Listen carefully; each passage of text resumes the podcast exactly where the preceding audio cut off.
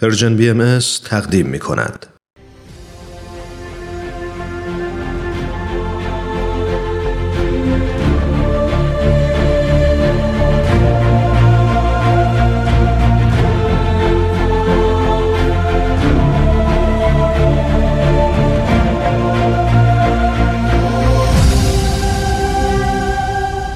چشمه خورشید نگاهی به آثار حضرت باب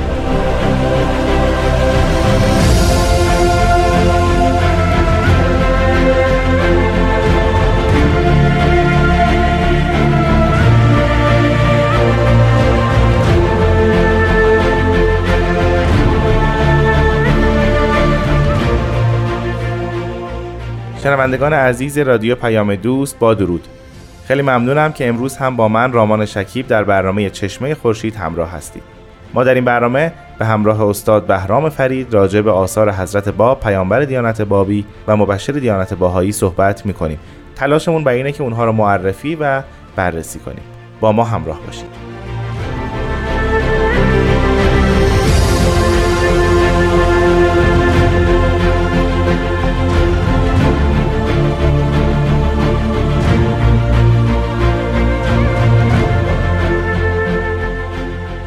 جناب فرید با درود بر شما. خوشحالم که یک هفته دیگه گذشت و دوباره شما رو در استودیو رادیو پیام دوست می‌بینم. وقتی شما رامان عزیز به خیر و همینطور شنوندگان محترم و فرزانه شما. جناب فرید ما هفته گذشته بحث شیرینی راجع به سلوک داشتیم و تفاوت ها و دگرگونی هایی که حضرت باب راجع به سلوک در اون رساله در اون توقیه 24 سالشون برای ما ذکر کردن اونها رو برشمردیم. من فقط به طور مختصر میگم که زود وارد بحث بشیم. اول از همه هست باب راجع به وحدت صحبت کردن که مظاهر ظهور و ادیان همشون یکی هستن. بله. پس طبیعتا سلوک اونها هم یک شکل و یک جور و یکسان خواهد بود و واحد خواهد بود.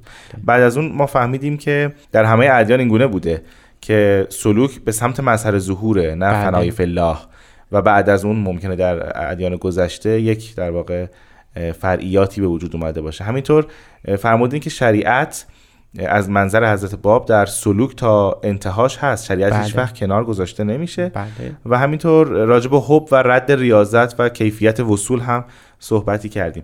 بله. من یادم از جلسه گذشته اواخر جلسه گذشته می‌خواستیم راجب دنیا و آخرت صحبت بکنیم. بله. و اون یعنی مفاهیم دنیا و آخرت. بله یعنی خطی که تعقیب کردیم یعنی حضرت باب دلالت فرمودن ما رو بر اون حرکت و رفتن این بود که سلوک یعنی فروگذاشتن نفس در ابتدا. بله. بعد این فروگذاشتن نفس یعنی خار داشتن او این است که هر هجابی که بر سر او هست در کنار او هست جلوی او رو گرفته اون رو باید اه، کنار بذاریم. در این قضیه حضرت باب میفرمایند که بزرگترین هجاب برای اینکه ما نمی‌توانیم به خدا برسیم اون هجابی که بین ما و خداوند کشیده شده خود نفس است. اونجا جمله ای رو به کار می‌برن که جلسه پیش نرسیدیم زیاد توضیح بدیم. اون است که میفرمایند که بدان که اصل هجاب همان نفسه و برای فرد هیچ هجابی وحشتناکتر از خود او وجود نداره. وحشتناکتر از خود نفس انسان برای خود او برای رسیدن به خداوند نمیشه در نظر گرفت. توصیه می‌کنن که از این نفس بعد تو بیرون بیای و به زل الهی زیر سایه خداوند قرار بگیری و بدانی که سلوک به قلب انجام میشه نه به قدم های ظاهری ما. بله بله. اینا نکاتی بود که جلسه پیش ما نتونستیم توضیح کاملی ارائه کنیم. ولی بود در قضیه. و بعد همونجور که ادامه میدن حضرت باب مسئله رو فهمان بدان که تو یه نصیبی از دنیا داری و بعد اون بهره رو ببری. پس این خار داشتن نفس جلسه پیش توضیح بله. دادیم. به معنای این نیست که تو اهل ریاضت باشی و دنیا رو کنار بذاری به فقر و فاقه بیفتی و بعد هر چی را که در دنیا هست خراب کنی تا به خداوند برسی. اما نه این این خطایی است که در تمام فرقه های اهل تصوف به وجود آمده وجود داشته که دنیا گریزی و دنیا ستیزی یکی از ارکان شریعت. بله حضرت باب می‌فهمن که درست اما بعد درست این رو معنا کرد. میفهمان اصل المانع القفلت عن الله. بزرگترین مانع برای اصل مانع این است که تو از خدا قافل باشی. پس این دنیا چیست که ما بعد ازش بگریزیم؟ این دنیا چیست که بعد ازش فرار کنیم؟ می‌فهمن. فان این این جمله شاید انقلابی باشه. اگر بخوایم کلمات بله. امروزی به کار ببریم بعد بریم جمله بسیار عجیب و انقلابی است. فان دنیا و الاخره حالاتانه. دنیا و آخرت چیزی نیستن که وجود داشته باشن. دو تا حالت انسان هستن. بعد فهم ان کان توجه کبلا اگر توجه تو به خدا باشد تو اهل جنت هستی. و به دنیا هیچ کاری نداری. بر همین تو وقتی به اون وعده داده شدی به اون بهشتی که ابتدای سلوک فرمودن بله. این یعنی توجه تو به خداوند. حالا در برابر او آخرت یعنی همین. آخرت یعنی توجه ما به خداوند. اما امکان نظر رو که الا نفسه همین نظر تو به خودت به نفس خودت به خودخواهی های خودت تو جالب باشه. فما فانت فی النار و فی دنیا اینجا ترادف دنیا و آتش فوق العاده است یعنی تو موقع اهل دنیا هستی که از خداوند قافل باشی و به خودت توجه بکنی. ففهم الاشارات اشارت رو دریاب. وقت ان نفس کل عادات و شهوات. تو اون عادت و شهوات رو از خودت چیکار کنی؟ دور بکن. پس بنابراین دنیا و آخرت ارزشی هستن. وجودی نیستن. دنیا و آخرت ارزش گذاری های ماست بر هر چی که در آفرینش وجود داره. ما حتی گاهی اوقات ممکنه اموری رو در نظر بگیریم. خود دین رو. خود دین ممکنه امر دنیایی باشه. اگر اگر منظور ما از دین و دینداری بهره مند شدن از نعمای دنیا باشه. گاهی اوقات ممکنه که اتفاقا به کار و کسب مشغول بشیم. بله بله. یعنی بریم سراغ کسب و کار و اشتغال و اینها. ولی کار الهی بکنیم. اینجاست که در آین باهایی کار در زمین در زمره عبادات قرار اگر کاری باشه که جهتش خدمت به خداوند و خدا باشه.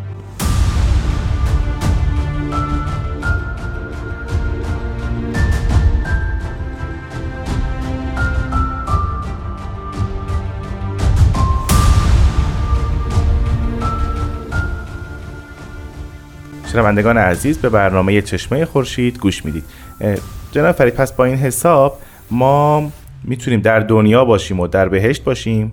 و در عین حال در دنیا باشیم و در جهنم باشیم. بله همینطوره. یعنی ج- بهشت و جهنم نسبت نسبتی است بین دوری و نزدیکی ما به خداوند. همینطوره. و سلوک همینه. بله سلوک یعنی واقعا خط ممتدی است که بین این دو قطب کشیده شده.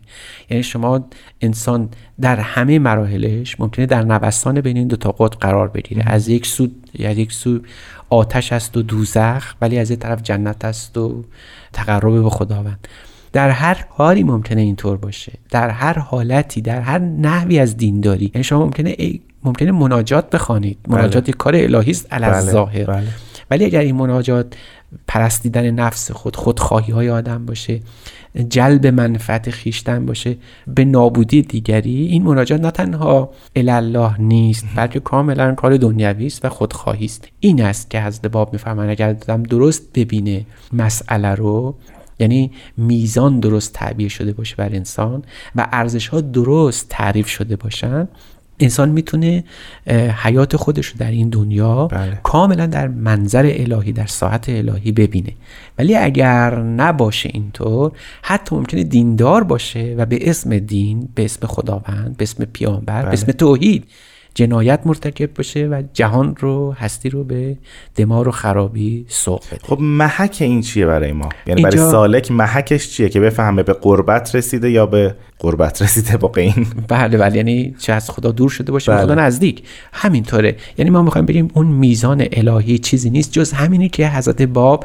ابتدای اثر فرموده بودن اگر تو می‌خوای به خدا واصل بشی وصول چیزی جز تقوا نیست. پس میزان اصلی تقواست. من یاد بیان حضرت بهار افتادم در کلمات مکنه بله. و اون انقریب در صرافان عالم وجود در محضر محبوب.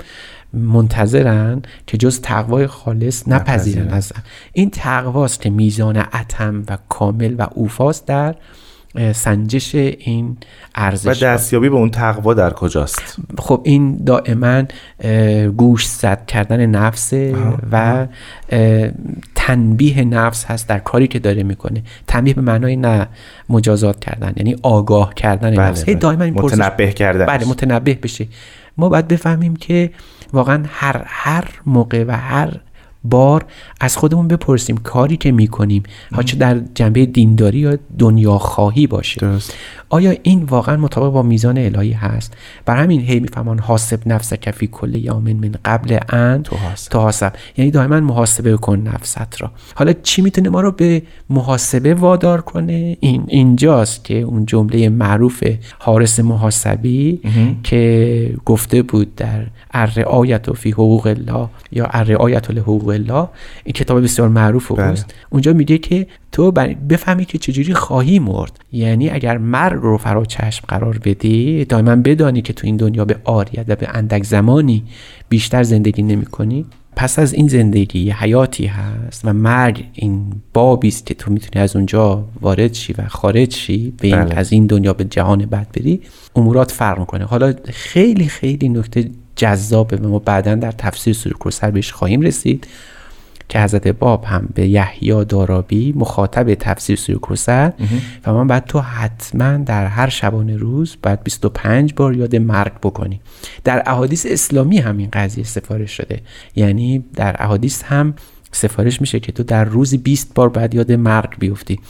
و این نکته نکته کلیدی است نکته اساسی است نکته مهمه که ما بدانیم که خار داشتن دنیا و گریز از دنیا تنها به مدد مرگ اندیشی حاصل میشه. یعنی بدونیم که یه, یه چیزی وجود داره که پایان این هستی است. بله. یا لاقل در این دنیا.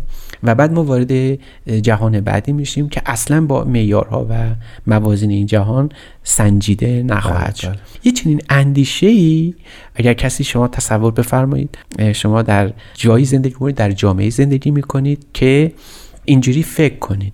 خب نتیجهش چه میشه؟ بلا فاصله کسانی که چون تو نمی اندیشند با تو سر مخالفت دارن. بله. و اینجاست هست اعلا با به نکته مهم دیگری بعض توجه می‌کنن. شما راجع به مرگ صحبت کردید آیا این مرگ مرگ از نفسانیات هم میشه در نظر بگیریم که در.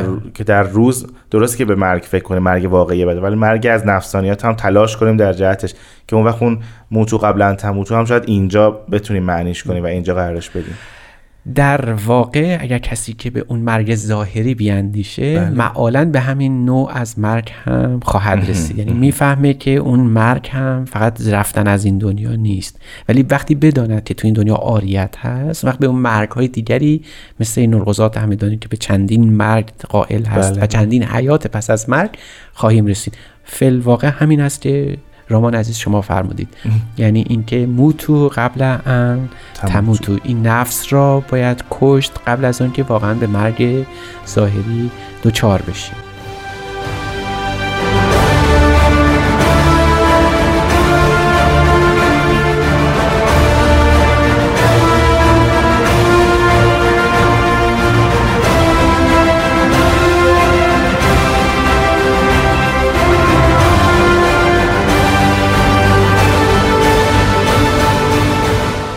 شنوندگان عزیز به برنامه چشمه خورشید گوش می‌دید که در اون ما راجع به توقیه 24 سال از آثار حضرت باب صحبت می‌کنیم جناب فرید شما راجع به این داشتید صحبت می‌کردید اگر کسی اینجوری فکر بکنه به مرگ بله. فکر بکنه مدام و به شریعت و به تهذیب اخلاق خودش در ظاهر چیز خیلی خوبیه ولی گویا تو در جامعه یه جور دیگه به, اینا هم به همچین آدمی نگاه میشه. بله، یه جور یعنی- دیگه باش رفتار میشه. بله یعنی شما یه, طوری فکر می‌کنید که دیگران فکر نمی‌کنن طوری بله. میاندیشید که دیگران خلاف او حتی گاهی اوقات تصور دارن. تو مسیری میری که بقیه خلاف اون دارن حرکت می‌کنن. اینجاست که از باب میفرمایند که وقتی تو از نفست این عادات و این شهوات رو ترک کنی بله. قطع کنی باید منتظر باشی. وحتمل جفا الخلق. حالا باید به جفای خلق رو هم متحمل باشی. و ملامت القربا. یعنی اون چیزایی که نزدیک تو هستن تو رو سرزنش بکنن که چرا تو به این نحو میاندیشی به این نحو رفتار می‌کنی. و شما تتل ادو من اهل من الاهل و الولد. یعنی گاهی اوقات این نزدیکان تو اینقدر به تو نزدیکن که شامل اهل و عیال و فرزندان تو هم خواهند شد. و این بزرگترین آزمون ماست که خلق به ما میگه به خصوص فرزندان ما بله. خانواده ما. به ما میگن چرا تو چون دیگران نیستی؟ چرا مثل بقیه در دنیا زندگی نمی کنی چرا اینقدر متفاوت میاندیشی؟ این یکی از نکته هایی است که انسان می‌تونه درست مثل پیامبر خودش مثل مسئله ظهور خودش رفتار بکنه. گویا این خاصیت جامعه است که دوست داره همه شبیه خودش باشن همه شبیه هم باشن در یک جامعه. بله اون کلمه عاداتی که ذکر شده جامعه دوست داره تحکمی بر عادات به شکل عادات بر همه ما تحمیل کنه. این تحکم جامعه است. و اینجاست رو اون به نظر می‌رسه که ما باید بگیم که یک نوع حراس از جامعه مطرحه. یعنی ما به خاطر بله. اینکه از جامعه می حراسیم ترس داریم به خصوص در امر دینی به خصوص در تقوا به خصوص در خدا محوری اونجاست که ما از خدا دور میشیم. شاید هم به همین خاطر هست که می‌فهمن که هر کسی که می‌خواد سالک الله باشه باید این صبحات جلالی که روی بله. چهره او هست رو کنار بزنه. در ادامه قضیه هم می‌فهمن که می‌دانید که اگر تو وارد این مسیر بشی اگر تو این مسلک رو سالک باشی خداوند برای توی بابی باز می‌کنه و از خدا خواهی خواست. انشاءالله این باب برای همه باز بشه. و این کلمه تحمل یعنی بردباری کردن با خلق بله. شاید مهمترین آزمون و امتحانی باشه که ما در همین مسیر باید پس بدیم. یعنی رواداری که از جنس مذهبی هست. حالا به یک خیشتنداری رواداری و تسامح در رفتارمون با بقیه اعضای جامعه هم سرایت می‌کنه. بله. با این تفاصیل حالا راجع به سلوک صحبت می‌کنیم با این تفاصیل شاید سلوکی که در نظر ما حداقل من بود تا قبل از این یه, یه سلوکی بود که تئوریزه شده راهش نوشته شده. یک راهی رو باید حتما بری این حالات مختلف رو رد کنی مقامات رو طی کنی.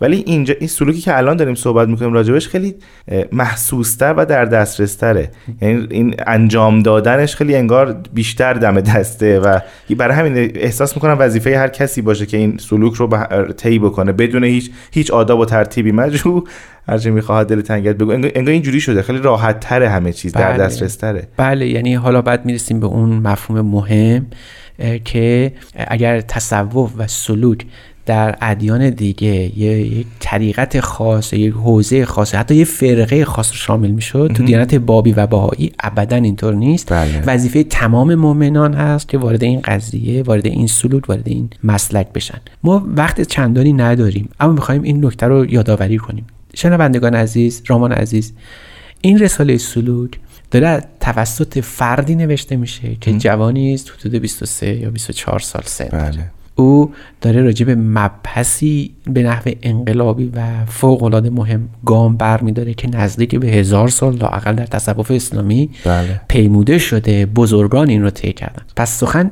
بسیار ساده و سهل نیست.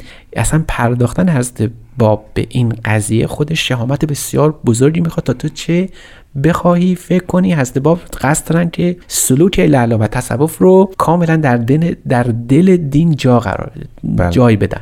این نکته اصلی در رساله سلوک. می‌دانیم که حضرت باب بجز این اثر دو رساله دیگه هم در مورد سلوک دارن پس از اظهار امرشون. بعد از اظهار که این دو تا اثر هم بسیار مهم هستن. ما در جای خودش به خصوص در بررسی آثار حضرت باب در شیراز بله. به یکی از اینها باز دو مرتبه رجوع خواهیم کرد. و بعد اونجا آشنا میشیم که حضرت باب چقدر مسئله شریعت رو بله. مهم می‌دونن در اتفاقا مهمترین قضیه زندگی یعنی حیات فردی ما که همون سلوک الله باشه. خیلی ممنونم از شما جناب فرید. بحث بسیار جذابیه ولی متاسفانه وقت ما رو به اتمامه. ممنونم از شما که با ما بودید این هفته. من هم خیلی خوشحالم که در خدمت شما بودم. شنوندگان عزیز از شما هم بسیار سپاسگزارم که به این برنامه گوش دادید. ما در جلسه آینده راجع به یکی دیگر از سوالات توقی 24 سال صحبت خواهیم کرد. خدا نگهدار.